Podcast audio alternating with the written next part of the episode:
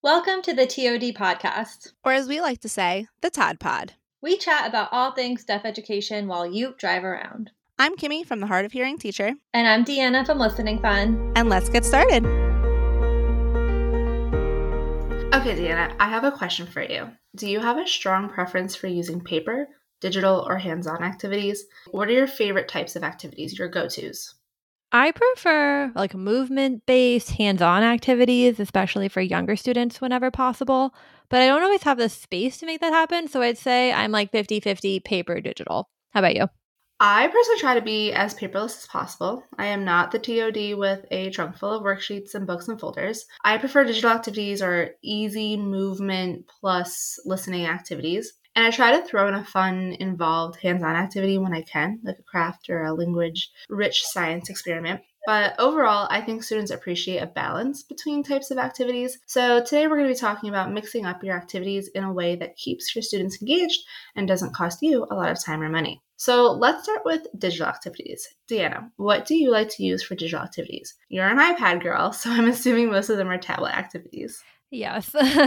for schools that I have Wi Fi access in, I love boom cards, especially for themes. I don't have the capacity to prepare theme specific activities because I can't use them with everyone on like a birth to high school caseload. But with my younger students, like especially preschoolers who are learning in classrooms doing themes, I still want to support that vocabulary. So I use a lot of the more open ended boom cards that I can manipulate to find hidden objects or make picture scenes, things like that, where I can incorporate their goals and the thematic vocabulary without having to laminate everything. There's a lot out there. I have one boom card deck for every season in my store that incorporates this. So when I have Wi Fi, I really like these types of boom cards. When I have Wi Fi access, I also like boom cards. That's always a solid go to. I also like to use wordwall.net. I've talked about this before um, for specific skills because there's multiple activity types for each skill and they're interactive. For older students, I have also used Kahoot, or if I have a group of older students, we've used Gimkit G I M K I T. It's similar to Kahoot, but has more game options than just quizzes. For all of these websites, I search the topic I need for each student so I don't have to make something for each kid because there's something for pretty much every skill. Another thing I have done besides these like websites with games and activities, I also like to have my kids listen to stories. I might find a story on YouTube and there's so many videos of people reading books on YouTube. Storylineonline.net is also a great one for read alouds with visuals and they have like animated visuals of the books and then you can ask comprehension questions or discuss the story and highlight vocabulary with your students as you go and or afterwards. Nice. Sometimes if I want to use a specific book but I don't have the physical book, I look up the read aloud on YouTube, but then I actually turn the sound off and I pause it and read the book like I normally would, except it's um, on YouTube. So for younger kids, I like the real books, but it's nice that like every book I could possibly want is also available on YouTube for the most part. So it's like a nice option for like non Wi Fi situations, which honestly for me is like a big chunk of them. There are other apps I use that don't use Wi Fi. So my absolute mega favorite is My Play Home. It is also a school, a hospital, a town. There might even be more now but it's like a virtual dollhouse and you could move things around and you could do things. Even like elementary age kids like this app and you can target almost any listening or language goal by modeling it and then having the student do it too. I also have a few like phonemic awareness apps that I use. They're okay. I don't really like recommend any of them in particular, but for a while I had a bunch of kids needing that support, so I got an app for that. So really for me it's like if I have like, I don't know, two, three, four kids all needing a specific skill that I don't have a lot of resources for, like phonemic awareness, something that's like kind of specific, that's when I go to apps because they're interactive and they're easy to use with multiple kids. In terms of other apps, I have a lot of like board game apps because they're fun to use like in conjunction with other activities. So I have Connect 4, Battleship, Othello, checkers, things like that that we can like go back and forth with for more drill based activities or for collecting data. In my Instagram highlights um, under ideas three, I have a screenshot of my work iPad. I have all of them there, um, but those are some of the ones that I really like for iPad for no Wi Fi. I love that you have your iPad screenshot because I always like to see the app like icon when someone recommends an app because I want to make sure like I'm getting the right one or whatever. So I really like that you have have that. I've also used some simple two player games. That's the name of one of the apps, actually. If you just like search two player games, there's a few options. I've also used these for like super quick, less than a minute kind of games for little breaks because sometimes your student just needs to take a few seconds, especially if they've been working hard and are getting fatigued from listening. And I find that even older students appreciate these little iPad games for breaks. And I really like the two player games because you're not just like handing the kid the iPad to play, like you said with the like Connect Four, like you're playing with the student. So, you know, you're still interacting with them and can model language or can even just use it to take a break. Yeah. And then the other thing that I really like on the iPad iPad that's more like for all kids is just like a whiteboard app. So I've mentioned before, I carry around a little whiteboard, but it's also nice to just like have a whiteboard on the iPad. If you have the Notes app, you can doodle in the Notes app. So you could just use that like a whiteboard. I got a cheap universal stylus off Amazon so we can write on the iPad. And I, you th- I think I use this in almost every single session. It's just like whenever you need to explain something or you want the student to write something, the students really like using the stylus. So it's really engaging and they actually want to do it. So if you're looking for a way to get them to do something challenging, give them a stylus and they will do it. yeah, kids love using the iPad, even if it's just the whiteboard app. If you don't have access to Wi Fi in a building, that definitely poses a challenge. But some of these activities that we've been talking about are offline. Some of the apps are offline. The whiteboard app is definitely offline. Some other things I like to use are like interactive PDFs or interactive PowerPoints. Yeah, I also use interactive PDFs, which are just PDFs with like buttons or places to type. I have a bunch of them in my store. I like them for self advocacy topics because my students like pushing the buttons and doing stuff around the iPad, and it gives us something to look at together while we discuss self advocacy things. I don't necessarily need them to be challenged by writing or reading. I more just need like conversation starters and something for us to look at together. And I feel like interactive PDFs are just interesting enough that they hold their attention while we have self advocacy discussions and conversations that are very important, but might otherwise be difficult if we were just like staring at each other. In addition to interactive PDFs or offline apps, you can even save some things like in your Google Drive as offline. I'm doing little air quotes. So, for a few students, I used an auditory memory Google Doc, which I actually talked about in the last episode. And the student didn't need to do anything on the Google Doc, it was just for me. I could use it to read off of and take data. And I had it saved to my Google Drive so that I could use it with or without internet. And these for me were really great because it saved me from needing the paper version. And it didn't matter if I had Wi-Fi or not. And then I also did this with some Google Slides that are interactive and you can save them as offline as long as they're like small enough of a file and the students can play with them because they can move things around on the Google Slides even while it's in offline mode. Yeah, I also have something similar. Like I have a lot of listening activities where I have something that like I read or I say, but there's no like student papers. So like I have those monthly auditory processing made simple activities that I I actually printed them and put them in a binder so that I can take the binder with me, but the student isn't writing on the papers so I can use them again. But I also have all those PDFs downloaded on my iPad in the Files app so I can just pull them up up and read them from there. So it's nice to have both options so that I, I like always have activities on me. Like if I don't have the binder, I have the iPad. If I don't have my iPad, I can use the binder. And it's just nice to always have that available to me if I need listening practice. I love that. These are all great ideas for digital activities. So let's move on to hands on or movement based activities. Deanna, you said this was your favorite category. So tell us more. So I like to bring toys and games to my sessions. Usually, as I mentioned in the last episode, I pack one toy bag that I use for the whole week week, um, usually with younger age preschool kids. At one point, I had like five preschoolers on my caseload. So it was fun to plan play based sessions with toys. I almost always repeated activities for two sessions in a row, especially if they were twice in a week because the repetition is good for them. And honestly, the toys are fun. So they don't mind seeing them more than once. Like, I don't need a new toy for every session. And regarding toys, like, I've built up toys over the years. Like, I don't think teachers need to go out and buy all the latest toys. You don't have to buy every toy you see on Instagram. Like, a lot of the fun things I have came from like the dollar store. Um, and then what I did is just like once in a while, I would buy a new toy and I built up a collection of things that worked over time. But I do think like there's a culture of consumerism in teaching that we don't need to do all the time. Like you don't have to buy all the toys. It's okay. And it's okay to repeat the toys. And sometimes you're the best toy. I totally agree with what you're saying. There's so much you can do like with yourself that you can play games that don't require any physical materials at all. Love the dollar store or the bullseye section at Target. And I also love thrift stores. Like every time I go into a thrift store, there's always a wall of games. And most of the time they have all of the pieces and they're like two bucks. So I highly suggest you don't need the newest version of every game or every toy. Like you can go to the dollar store or the thrift store. Yeah, also Home Goods has like a weirdly good toy section for less money than like regular toy stores. So if you're ever just browsing Home Goods, you know, books too. They I usually get some good like Melissa and Doug stuff there, cheaper.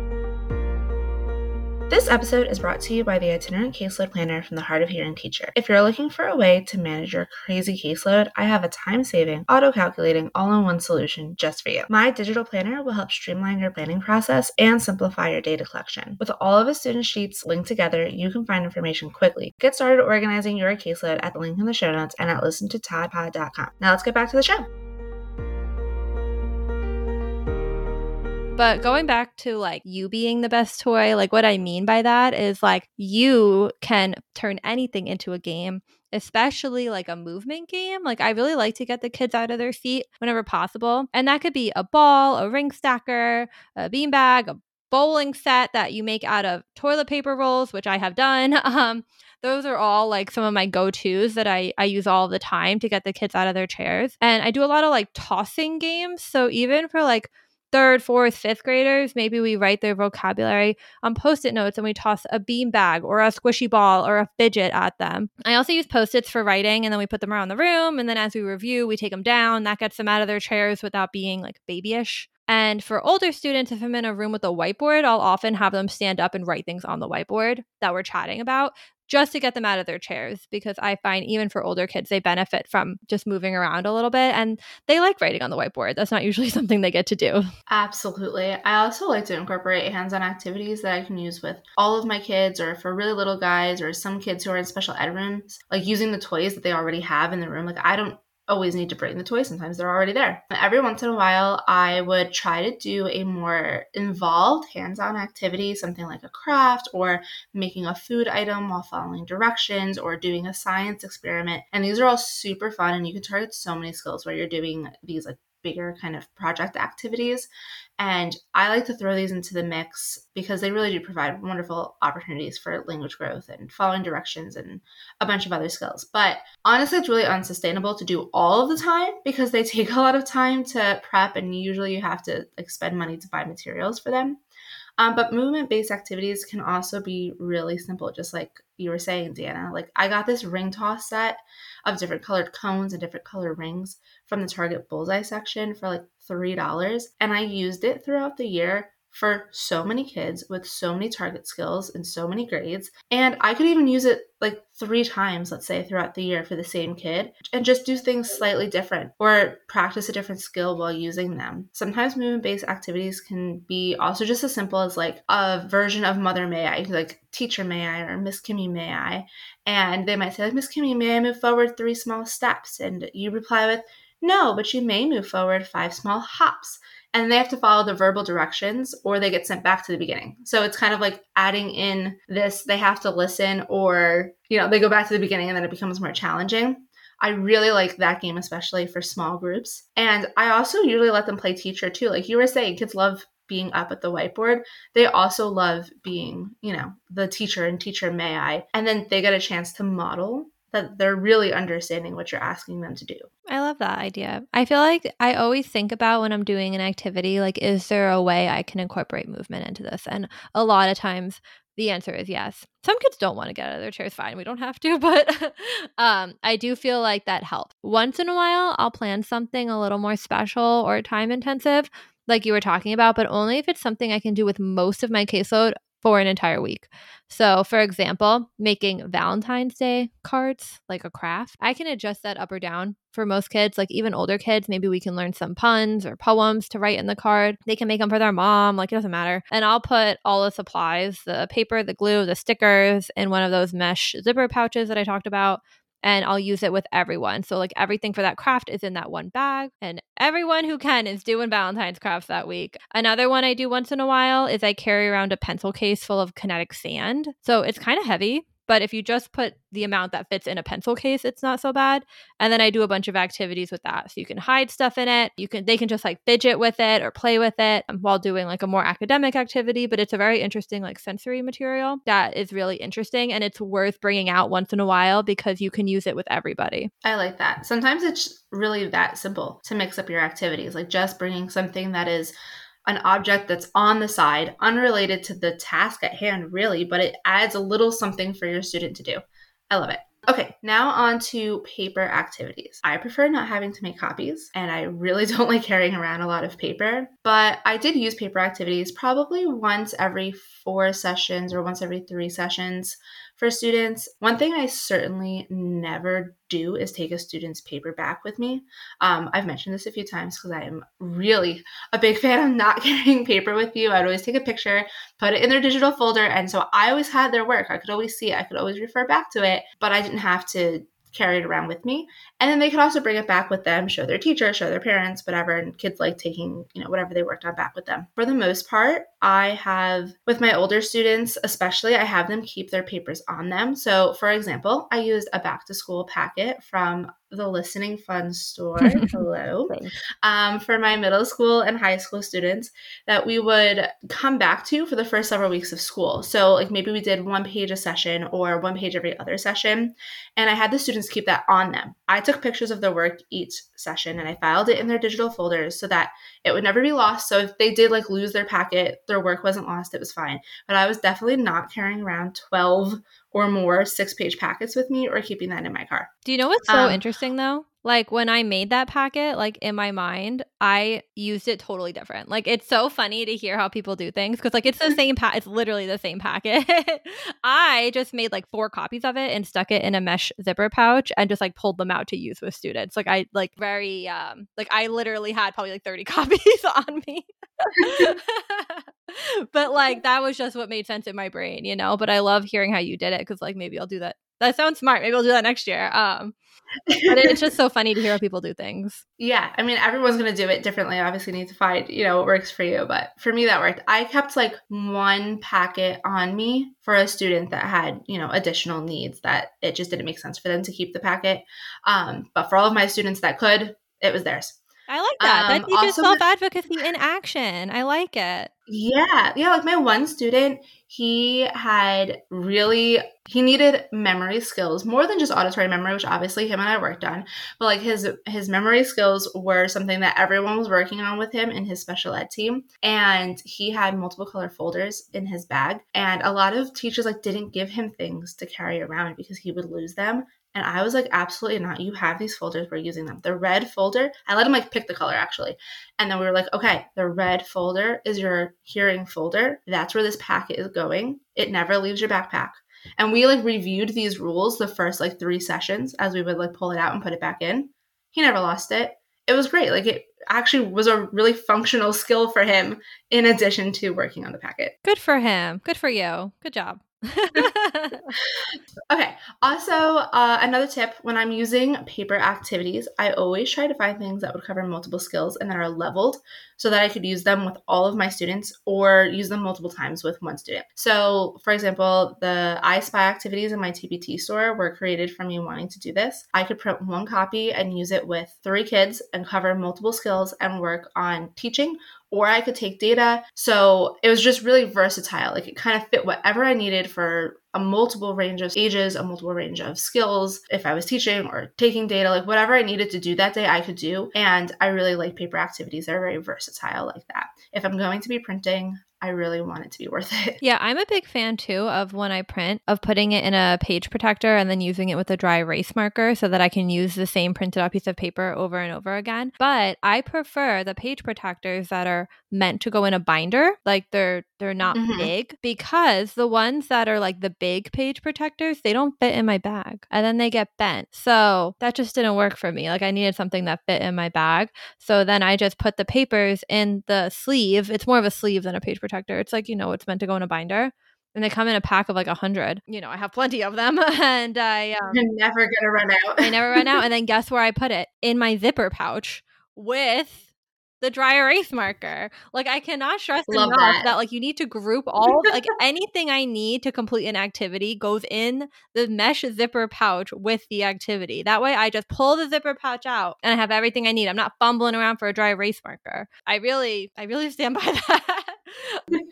I will do paper worksheets, like just paper, pencil on paper worksheets, um, when I need to collect work samples. Because in New Jersey, we have something called SGOs, like student growth objectives, and we have to show that our students have made a certain amount of growth in a certain amount of time. And so if something relates to my SGO, I'll probably do a paper activity so that I have evidence for my folder. I mean, I could take a picture of like a non written activity, but usually this is just like the easiest way to do it. But other than that, I don't do a lot of pencil on paper activities just in general. One thing I do like to do though is coloring activities.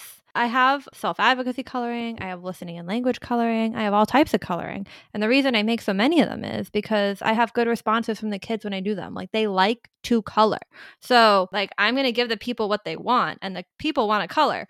So, like, it's just nice to be able to do something that's like a little more relaxing and a preferred activity for the student um, and also hit their goals at the same time. So i do print out like those coloring based activities pretty frequently and i use them and then the student takes it. Like i don't i don't take it back but it is like used up within the session but it's so engaging for the student that I feel like it's worth me printing out. Yeah. And like I said, worth it. It has to be worth it. If I'm making copies, I want to know that I'm really getting the most out of it as, that I can. One last thought is to always have a backup plan for digital or hands on activities. There's nothing like walking into a school and finding out the Wi Fi is down, or that your iPad died, or that you left your glue stick at the last school. So I definitely suggest keeping a small folder of backup paper activities.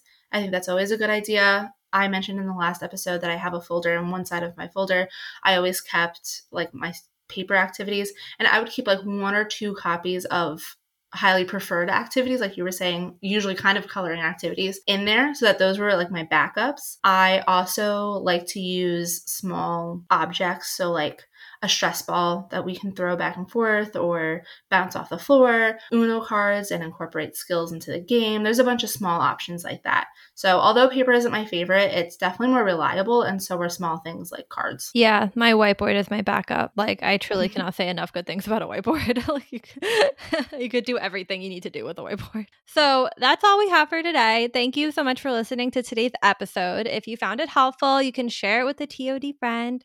You can find me at Listening Fun and Kimmy at The Hard of Hearing Teacher. A full transcript and show notes are available at listen to toddpod.com. Have a great week. Bye. Bye.